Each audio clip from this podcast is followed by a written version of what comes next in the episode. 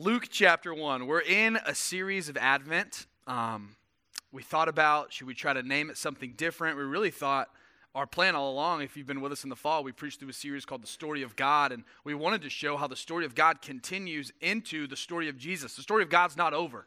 Okay, it didn't end in the Old Testament. We, we tried, I mean, three months, we covered the entire Old Testament. There were so many places we could have dove off, but we didn't. And we made it to Jesus, and now the story of God continues because Jesus is coming. And that's what Advent is all about this anticipation, this hopeful expectation that God's going to send the Messiah, the Christ, the Savior, the anointed one, and he's going to bring the salvation that we've been looking for the whole time in the Old Testament. So, we're in an Advent series. We're starting the book of Luke, and we're actually in January just going to keep going in the book of Luke and try to make our way towards Easter and towards the cross and kind of show you a picture of the life of Jesus. But we want you to remember this is all a part of the story of God. The story of God's not over.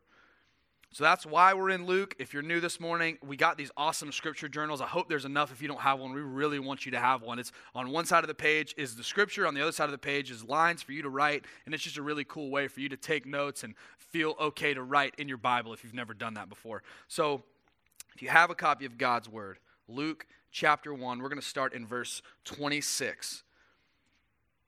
And we're going to read through verse 55. And I'm going to read the whole thing, and it's going to take us a minute, but that's okay. So I'm just going to warn you on the head of time. We're going to read about 29 or 30 verses, and we're going to pray, and then we're going to talk about what God's word says. So, Luke chapter 1, verse 26. In the sixth month, the angel Gabriel was sent from God to a city of Galilee named Nazareth, to a virgin betrothed to a man whose name was Joseph of the house of David. And the virgin's name was Mary. And he came to her and said, Greetings, O favored one, the Lord is with you. But she was greatly troubled at the saying and tried to discern what sort of greeting this might be. And the angel said to her, Do not be afraid, Mary, for you have found favor with God. And behold, you will conceive in your womb and bear a son, and you shall call his name Jesus. He will be great, and he will be called the Son of the Most High. And the Lord God will give to him the throne of his father David, and he will reign over the house of Jacob forever, and of his kingdom there will be no end. And Mary said to the angel, How will this be, since I am a virgin? And the angel answered her, The Holy Spirit will come upon you, and the power of the Most High will overshadow you. Therefore, the child to be born will be called Holy, the Son of God. And behold, your relative Elizabeth, in her old age, has also conceived a son. And this is the sixth month with her who was called barren, for nothing will be impossible with God. And Mary said, Behold, I'm the servant of the Lord. Let it be to me according to your word. And the angel departed from her. In those days, Mary arose and went with haste into the hill country to a town in Judah, and she entered the house of Zachariah and greeted Elizabeth. And when Elizabeth heard the greeting of Mary, the baby leaped in her womb. And Elizabeth was filled with the Holy Spirit, and she exclaimed with a loud cry, Blessed are you among women, and blessed is the fruit of your womb. And why is this granted to me, that the mother of my Lord should come to me? For behold, when the sound of your greeting came to my ears, the baby in my womb leapt for joy. And blessed is she who believed that there would be a fulfillment of what was spoken to her from the Lord. And Mary said, My soul magnifies the Lord, and my spirit rejoices in God my Savior. For he's looked on the humble estate of his servant. For behold, from now on all generations will call me blessed. For he who is mighty has done great things for me, and holy is his name. And his mercy is for those who fear him from generation to generation. He has shown strength with his arm. He has scattered the proud in the thoughts of their hearts. He has brought down the mighty from their thrones and exalted those of humble estate. He has filled the hungry with good things, and the rich he has sent away empty. He has helped his servant Israel in remembrance of his mercy as he spoke to our fathers, to Abraham, and to his offspring forever. This is the word of the Lord. Let's pray. Father, when we open your word, we have the expectation and the hope that we're going to see something about who you are. So, would you open our eyes to see that this morning? Would you open our hearts to receive it, God? And as we see you, would you teach us the right way to respond? And God, we ask that you would change us this morning. Lord, speak to my heart. Would you pray that with me? Lord, speak to my heart. And Lord, as you speak, that we would know that it's you.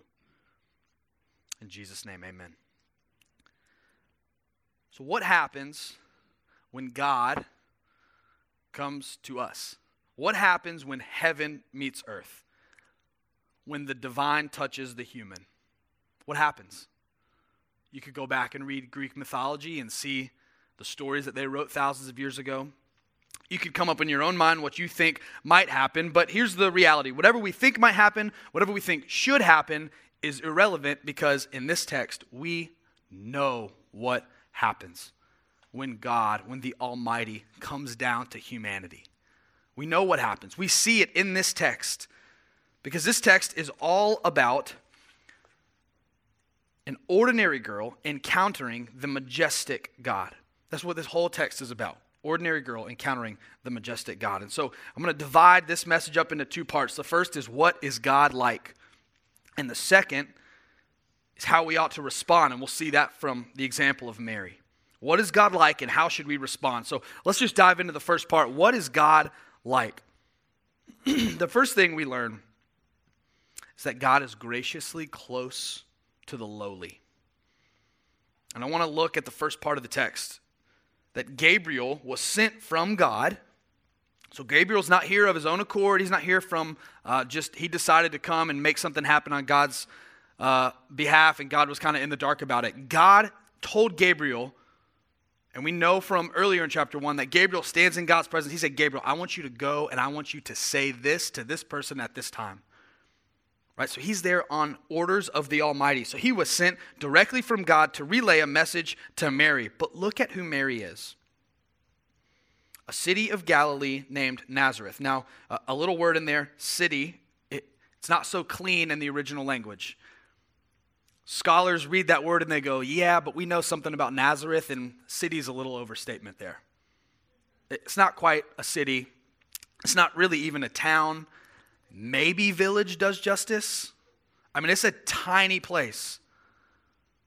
It's a tiny, overlooked, it's like a little village in a part of the country that is mostly overlooked itself. So, God Almighty sends his angel that stands in his presence to this tiny, overlooked place. And then who does he send the angel to? Well, he sends it to a girl named Mary.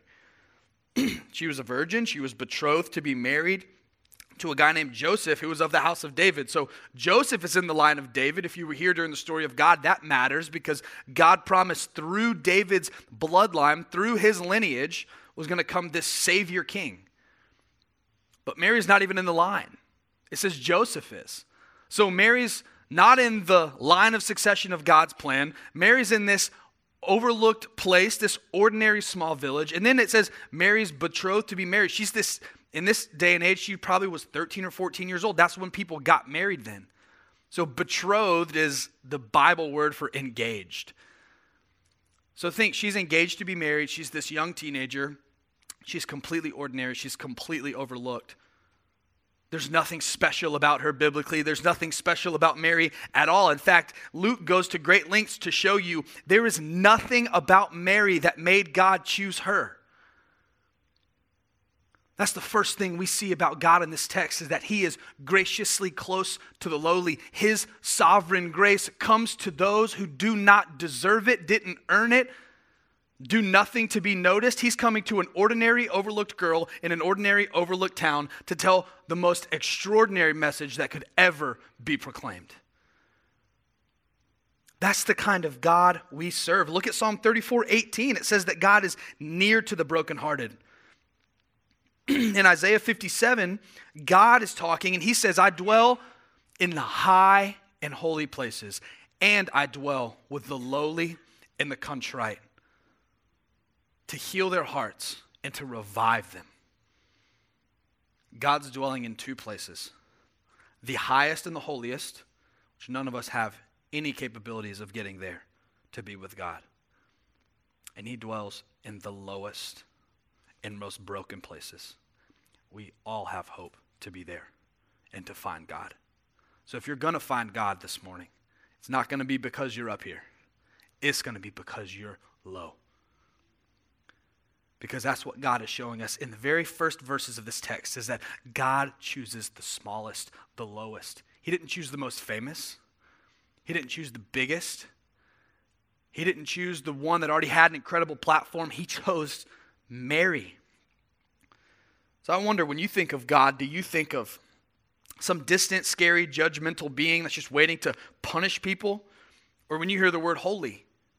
We're in the South, we're in Georgia, even if you're not from here, which I know many of you are not from here. You've had some exposure to the Bible Belt or what's passing away from the old Bible Belt. So you know church folks and religious folks and people who say they go to church and then you work with them and you're like, hold on, I don't know a lot about church, but I don't see the, you know, the Bible Belt way of life. So when you think of the word holy, what comes to mind? This holier than thou attitude that you can't associate with these kinds of people, that you kind of have your life perfectly in order and you're living a certain way and you've got everything in line? Does it bring up thoughts of people who have an attitude of being better than everyone else? So good, maybe, that they didn't even want to associate with you? The fact is, we all have a conception in our mind of God and holiness, and of those things being completely separate from something that's messy or broken or lowly. But in this text, God destroys that lie. He does it many places in the Bible, but none are so powerful as right here in Luke 1. And the text uses two words I want you to notice. And if you're using your scripture journal, circle them. He uses the word favored in verse 28, and in verse 30, he says, You have found favor with God. And this word is the same word that Paul uses in Ephesians 1 when it says that God has blessed us. Mary has found grace with God. Literally, it means Mary has been graced by God. So when you think of God, high and holy, pure and righteous, don't think of a God who's ready and excited and can't wait to jump and punish. Because that's not the God of the Bible. Think of a God who's high and holy and cannot wait to use his almighty perfect authority to stoop down and lift you up with him. That is the God of the Bible. That's the God of Luke 1. That's what he's doing with Mary. So, the first thing we learn about God is that he is graciously close to the lowly. The second thing we learn about God is that his plan has always been about Jesus. Let's move on to Gabriel's announcement. After Gabriel calms Mary down, She's worried, she's troubled. Wait, why is God here? What, what sort of trouble am I in? He says, No, no, no, no. You found favor with God. You're going to conceive in your womb. You're going to have a son. Now, look what he says about the son. In verses 31 through 33. You shall call his name Jesus. He will be great and will be called the Son of the Most High. And the Lord God will give to him the throne of his father David, and he will reign over the house of Jacob forever, and of his kingdom there will be no end. The name Jesus, if you were to write it in Hebrew and say it in the Old Testament language, the way the Old Testament was written, you would actually say Joshua. And that name, Yeshua, means God is salvation. So she's saying, You're going to have a son, and you're going to call him God is salvation. So, quite literally, Gabriel is saying, When you have your baby, salvation is here. Now, I mentioned earlier that in the fall we preached through this series called The Story of God. And we tried to give a flyover in three months of the Old Testament. And it was uh, much harder than we thought it would be. And we struggled with where do we dive in and where do we fly over and where do we summarize and where do we drill down for a week. But the one thing we wanted to do in every single message on every single Sunday was we wanted to show that Jesus is the thread that ties the entire Bible together. He's the thread that ties every Old Testament story together. So God's perfect plan was centered on Jesus. The entire Old Testament is pointing to Jesus, showing us our need for Jesus, building anticipation for Jesus, and that's exactly what Gabriel is saying to Mary right here. Mary was no doubt, even though she was young, acquainted with the Old Testament. She had some understanding of the Old Testament. She had some understanding, as every first century Jewish person did, that the story of God was not over. They were waiting for the Messiah. They, they were waiting for the Christ, for this Savior, for this anointed king to come. They knew that someone was going to come and be a better king than David. And they were waiting anxiously because they knew the story could not be done because of how much brokenness still existed in the world. But here we are in Luke 1 with an ordinary girl in an overlooked town being told that this one that the entire Old Testament is about, he's coming. And he says, Mary, he's coming through you. He'll be great. His kingdom will literally never end, his reign will never be overthrown.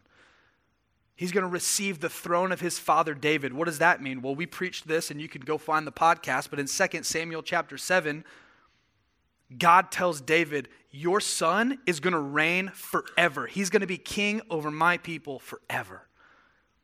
And Gabriel's telling Mary, This is your child. God's plan has always been about Jesus. And look how this is related to the first point that God wants to be so close to us that he sends Jesus to save us. God did not leave us destined for doom and wrath and separation from him. He came to be with us so that Isaiah 57 15 says he could revive us, he could bring us back to life. That's the hope that Jesus brings. So in Advent, we're celebrating the coming of Jesus. And I remember Al asking this the last two years, and I'm going to ask it to us all right now. We're celebrating the coming of Jesus, but have you celebrated the coming of Jesus into your own heart and life? Have you had your own personal advent where Christ comes and changes everything? Because God's plan is all pointing to Jesus. And in Advent, we're pointing to Jesus saying, He's come, He's come, He's come, He's born, the Savior of the world. And I would hate for us to get through the entire Christmas season with the beautiful decorations and the wonderful songs, and we're preaching about the coming of Jesus, and Jesus has never come into your own heart and life.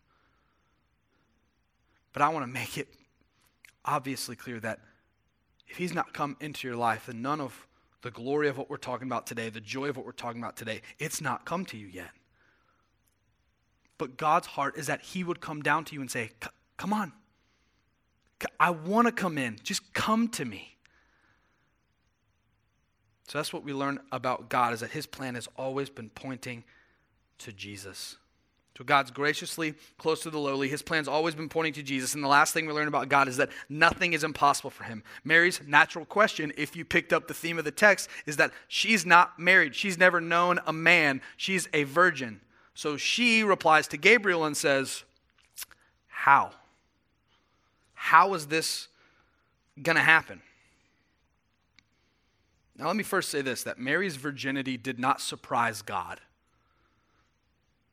He didn't have to do a quick change of plans and realize, oh, she's not married yet. Like, God didn't lose the save the date to Mary and Joseph's wedding. Okay, God didn't get the dates wrong and be like, you were supposed to be married last month and this was going to work this. No, God knew exactly what he was doing by coming to this lowly, ordinary, overlooked girl in this ordinary, overlooked town who had no possible way to get pregnant. It was a miracle that Elizabeth gave birth, but there was at least a natural explanation. Mary, no, no natural explanation to the virgin birth. This is one of the core tenets of the Christian faith that Jesus came through a virgin. One who had never known a man is literally what the text said. So, how could this birth happen? What, this is exactly what Mary is saying right here in verse 34. Mary said to the angel, How will this be? God intentionally chose the Virgin Mary so that he could show his infinite power to do the impossible. If you skip down and you see in verse 37, it says, Nothing will be impossible with God. Nothing will be impossible with God. The, the way that Gabriel answers Mary actually brings us all the way back to Genesis 1 because he says, The Holy Spirit will come upon you, and the power of the Most High will overshadow you. Let's go back to Genesis 1. Do you remember? It says, In the beginning, God created the heavens and the earth. And what was happening at that time? Nothing. It was just void, chaos, darkness. But it says, The Spirit's hovering over the deep waters. And it's, it's kind of this language of he's hovering over with the intention of creating life. The Spirit's hovering, making, ordering, bringing life and order out of chaos and darkness. And that's exactly what Gabriel's saying here. Hey, remember the Spirit that's hovering over the deep, dark waters in Genesis 1? He's going to come and hover over you, and life is going to be brought into your womb. He's going all the way back to the beginning saying, hey, this is what God's doing. He's going to bring life where life should not exist. So he brings us all the way back to the creation account and shows us it's going to come through the Holy Spirit. But I don't want to discount the fact that the virgin birth is one of the great mysteries of our faith. And that the Bible doesn't give us a detailed scientific explanation of how this happened. And that's because the Bible is not a science textbook. That's not what the Bible was intended to do. That's not what Luke was intending to do. What Luke was intending to do was to show us God's infinite power. There's a way, and guess what? I'm, I'm assuming when we're with God in His presence, He could maybe tell us how He supernaturally moved this cell to this cell and did these things, and He supernaturally implanted. But we need to know that God is Lord over the reproductive system. God created it in the first place. He fashioned the human body out of nothing. So it's not too small a thing for him to make that human body do something that he didn't design it to do in the first place. That's the power of our God. So in this text, we've seen three things about God. He is graciously close to the lowly. His plan has always been about Jesus, and nothing is impossible for him. So, how in the world should we be responding to this kind of God? And in this text, Mary acts as our example.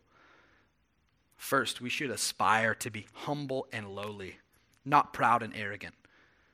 We talked about Psalm 34 18. God is near to the brokenhearted, He saves the crushed in spirit. Isaiah 57 15.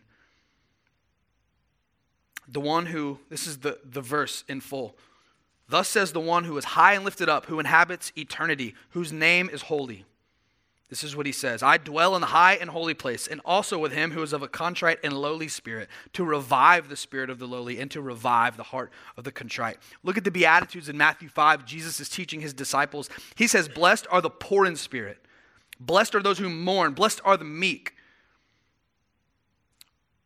This is quite a different aspiration than what our world normally rewards. We're taught to step on anyone in our way as we move up to the top of whatever league, whatever business, whatever class we're in. Push others down so I can get up is what's rewarded in our day and age. But the Bible teaches something completely opposite. See, we're taught today to seek fame, glory, and honor from others, but we see from Mary that God favored her even though she was lowly, ordinary, and overlooked when we dig deeper, we see that God actually values these things in all people. It's a quote from a book called Humility by a guy named C.J. Mahaney, and he says, God does not help those who help themselves. You could go find the statistics of how many people, I mean, it's a staggeringly high amount of people who think that is actually a Bible verse. God helps those who help them, themselves. Uh, that's actually completely contrary to everything the Bible ever says. God does not help those who help themselves. God helps those who humble themselves. So, what's humility and how do we get in on it? The only real and honest way to humble ourselves is to look at ourselves in light of who God is. We got to look at ourselves in light of who God is because here's what happens. If I look at myself in light of who you are, I'll find some flaw in your character, and you'll find a lot of flaws in my character, and you'll be able to exalt yourself in some areas and say, Well, I'm better than Johnny at X, Y, and Z. And I'll look at you and I'm say, I'm, I'm a little bit better than this person in A, B, C. And all of a sudden, we've got this pride battle going on. You say, like, yeah, I'm, I'm not too bad. Isn't that the way people talk about religion? They go, I mean, I know I'm not perfect, but look at most people, right? I mean, I'm not, and then you, you name the classics, right? I'm not like Hitler. Right? Well, hold on a second. In that situation, you've exalted yourself with some sort of pride as if you have a leg to stand on in the presence of the Almighty. But the only true way to humility is to look at yourself in light of the perfect one, the Most High. When we see what true power looks like embodied in God, we'll realize we don't have any. When we realize what true righteousness looks like in Jesus, we certainly won't boast in the few rules we try to follow. When we realize what infinite wisdom is, we won't take so much pride in being smart. When we realize what true love is in the sacrifice of Jesus for those who hated him, then we won't want others to praise us for our little acts of kindness that we used to think were so awesome. And we could go on and on with qualities of God that we don't compare with Him and we think we have it okay. But when we look at ourselves in light of who He is, we realize we are nothing. There's one surefire way to get in the path of God so that He will bless you, so that you will see Him and you will encounter God, and that is to get low. The first thing we see from Mary is that we should aspire to be humble and lowly, not proud and arrogant. The truth is, in a hundred years, it's likely that no one on earth will know any of our names. No one will know us. Your great great grandchildren, maybe just your great grandchildren, may never know you. And the sad reality is, if they know you, they may not care. That's humbling. 100 years gone. Every memory of you, gone. Every trace that you were here, gone. The Bible says it like this Your life is a mist, and it's here and it's gone. What pride can you take in that? None. But what hope is there in that? Isaiah 57 15. That God dwells with the lowly. So if we want to be a people at Shallowford that encounter God, we have one direction we must go down. So long as we stay above the smoke line, we'll never encounter God.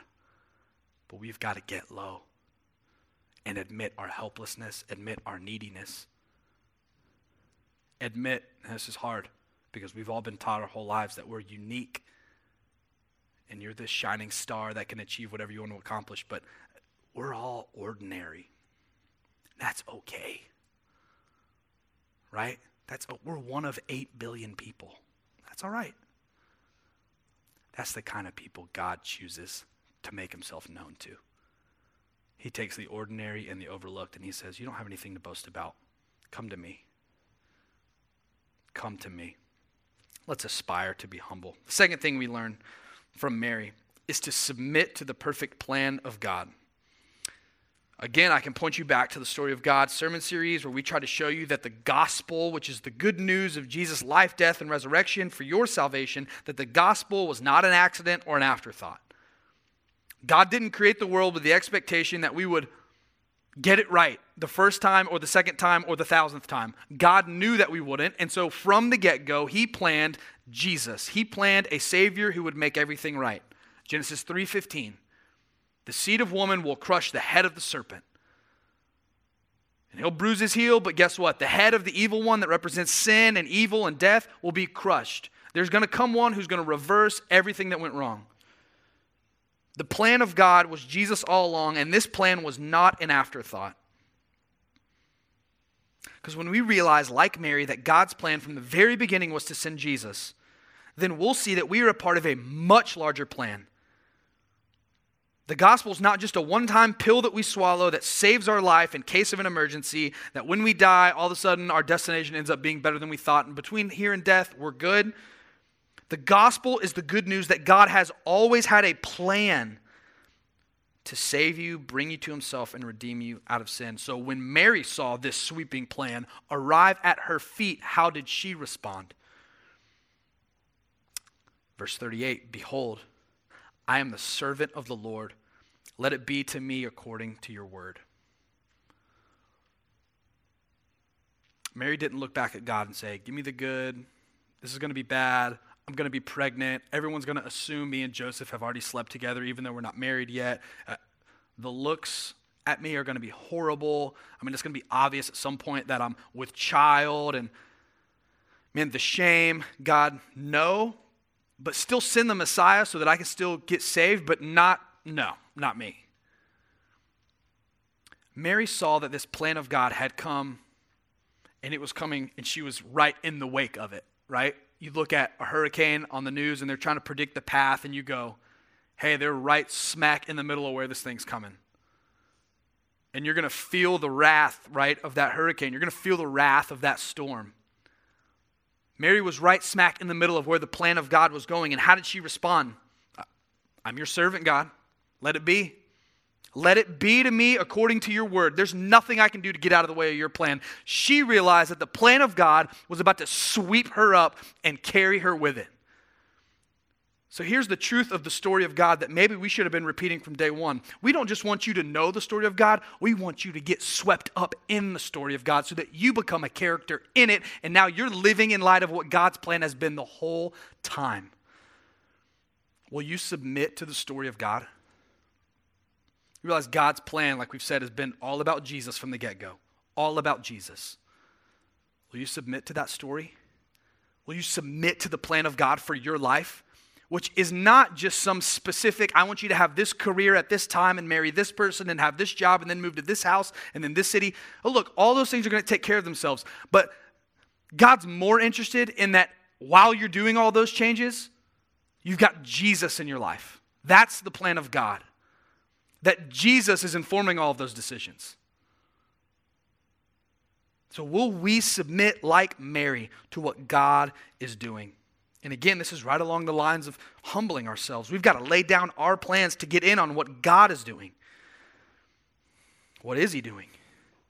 He's still working all over the world to connect the story of God to the stories of people. That's exactly what we're doing here at Shalford. We exist to connect the story of God to your story. we exist to connect the story of God to your story because it does connect. And our prayer as we try to do that is that you and we would submit to God's perfect plan and his perfect story. Third thing we can learn from Mary in this text we should believe the promises of God. If you look at verses 39 through 45, you see when Mary gets to Elizabeth, how Elizabeth responds. And there's so much good things there. If we had more time, we could talk about the grace of God and giving Mary a friend like Elizabeth. They were actually cousins. I mean, imagine Mary going, Okay, I'm going to be pregnant. Who's going to stay my friend? Right? I'm not married yet. I'm pregnant. Do I have any friends? She gets to Elizabeth, and Elizabeth's excited. She probably goes, Oh, thank you, God right? We could spend time preaching sermons on that and there's and then preaching about hey what was what was john the baptist's first prophecy? I don't know if al talked about this last week but what's his first prophecy? Well it's right here when he's still in the womb. Jesus is a few days old at this point in the womb right? Because you have the announcement from gabriel you're going to be with child. Boom holy spirit begins to work this miracle of jesus in mary's womb. Mary then goes into the presence of elizabeth john the baptist is in her womb. What does john the baptist do? He leaps for joy from the womb, John the Baptist is pointing to Jesus. So there's all these things we could talk about in this text, but I want to learn one thing from Mary, and it's that what Elizabeth says in verse 45 Blessed is she who believed that there would be a fulfillment of what was spoken to her from the Lord. I want to pick up on one of the nuances of this story. Remember, Luke's a story. So if we're reading it straight through, you're going straight from Zechariah, Elizabeth, John the Baptist, then all of a sudden, Mary, and then look at what it says in verse 39. Mary went with haste into the hill country to a town in Judah. And then verse 40, whose house did she go in? The house of Zechariah and greeted Elizabeth. So while this exchange is going on, in all likelihood, Zechariah is standing there. Remember last week? Not talking. Okay? Mute. Didn't believe what God told him, so Gabriel said, All right, fine, you're not going to talk till the baby's born. So then Elizabeth is talking to Mary, saying, Blessed are you of women, blessed is the fruit of your womb.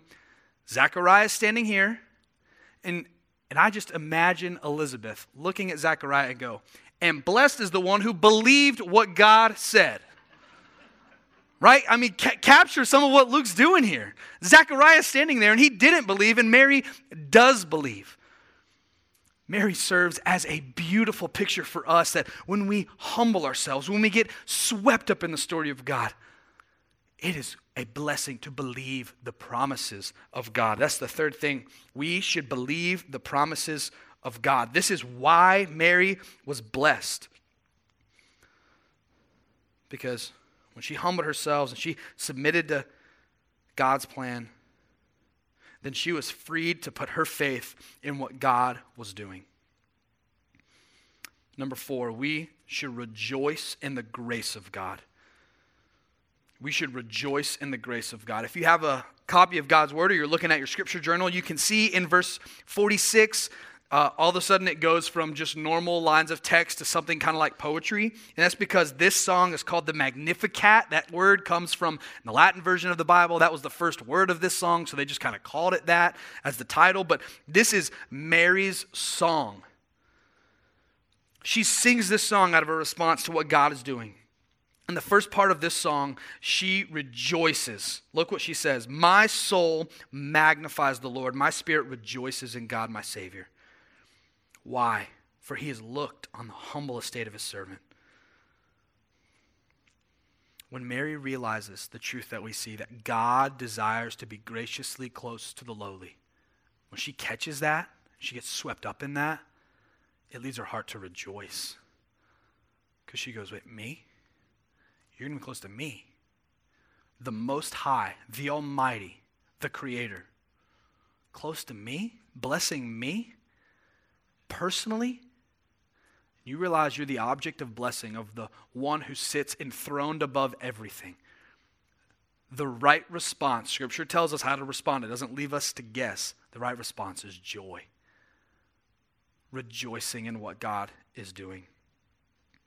The very fact that God is who He is and then He's willing to come down to the lowly is a reason to rejoice because we're not left hopeless and wandering. If God is all that He says He is, that He's the greatest cause of joy any of us could ever know. I think of Psalm 103 when I read this text. And that psalm says, Don't forget the benefits of the Lord. That He heals you, He forgives you, He redeems you.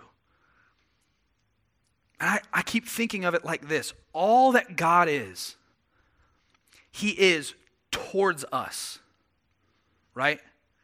And the, the best way I think I can illustrate this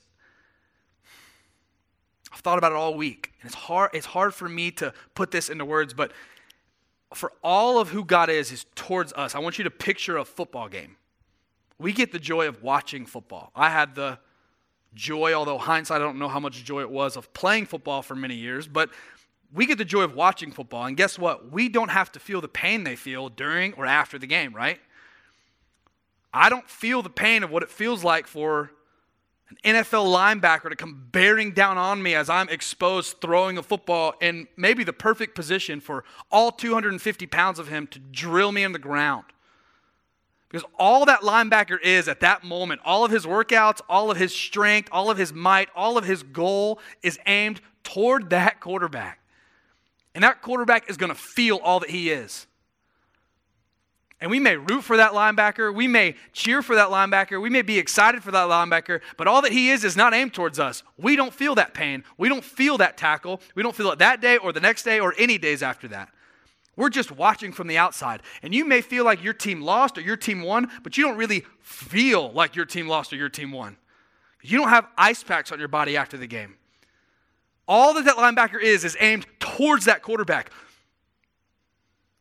All that God is who is he? Remember, we learned this in the first part of the sermon.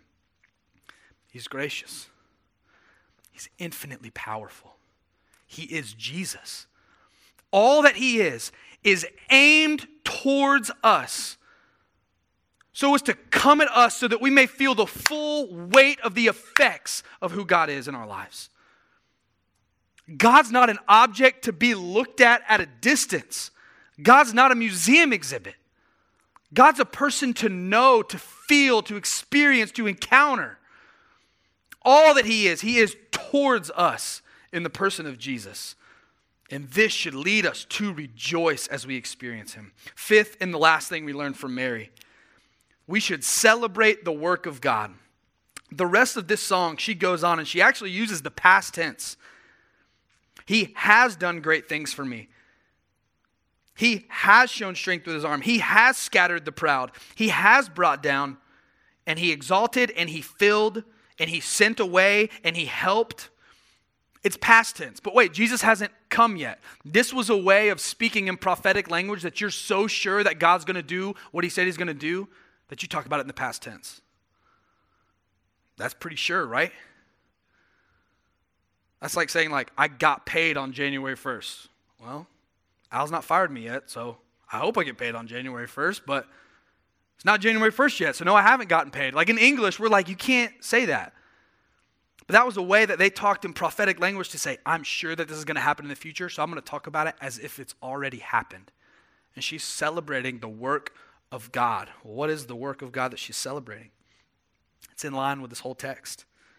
The same theme that God graciously desires to come to the lowly What does the text say? He brings down the mighty and the proud. He humbles them. But what does he do with the humble? He exalts them. What does he do with the hungry who need food? He fills them. What does he do with the rich who are proud, feel like I can take care of myself? He sends them away. He sends them away. This is the work of God to exalt the humble, to save the needy, to come to the lowly, and to save them. And it's fitting that Mary ends with a reference to Abraham. Because if you remember the story of God, I'll encourage you, if you weren't here, I want to encourage you to go to our website, go to our podcast, Woodstock Church Shelford. You can listen to those sermons. But it's fitting that she ends with a reference to Abraham because that's kind of where this whole thing began. God promised Abraham that he was going to have an offspring that would bless all the nations. So, ever since, the people of God have been looking forward to the blesser. Who's going to be the blesser? The one who blesses all the nations. Now, the blesser is coming through Mary. And looking back at this lens through Luke 1, looking back at Abraham, we, we see what the promise was to Abraham, right? It's going to bless all the nations. So, what Mary is celebrating here in the work of God is she's celebrating God's global mission to bring a people to himself.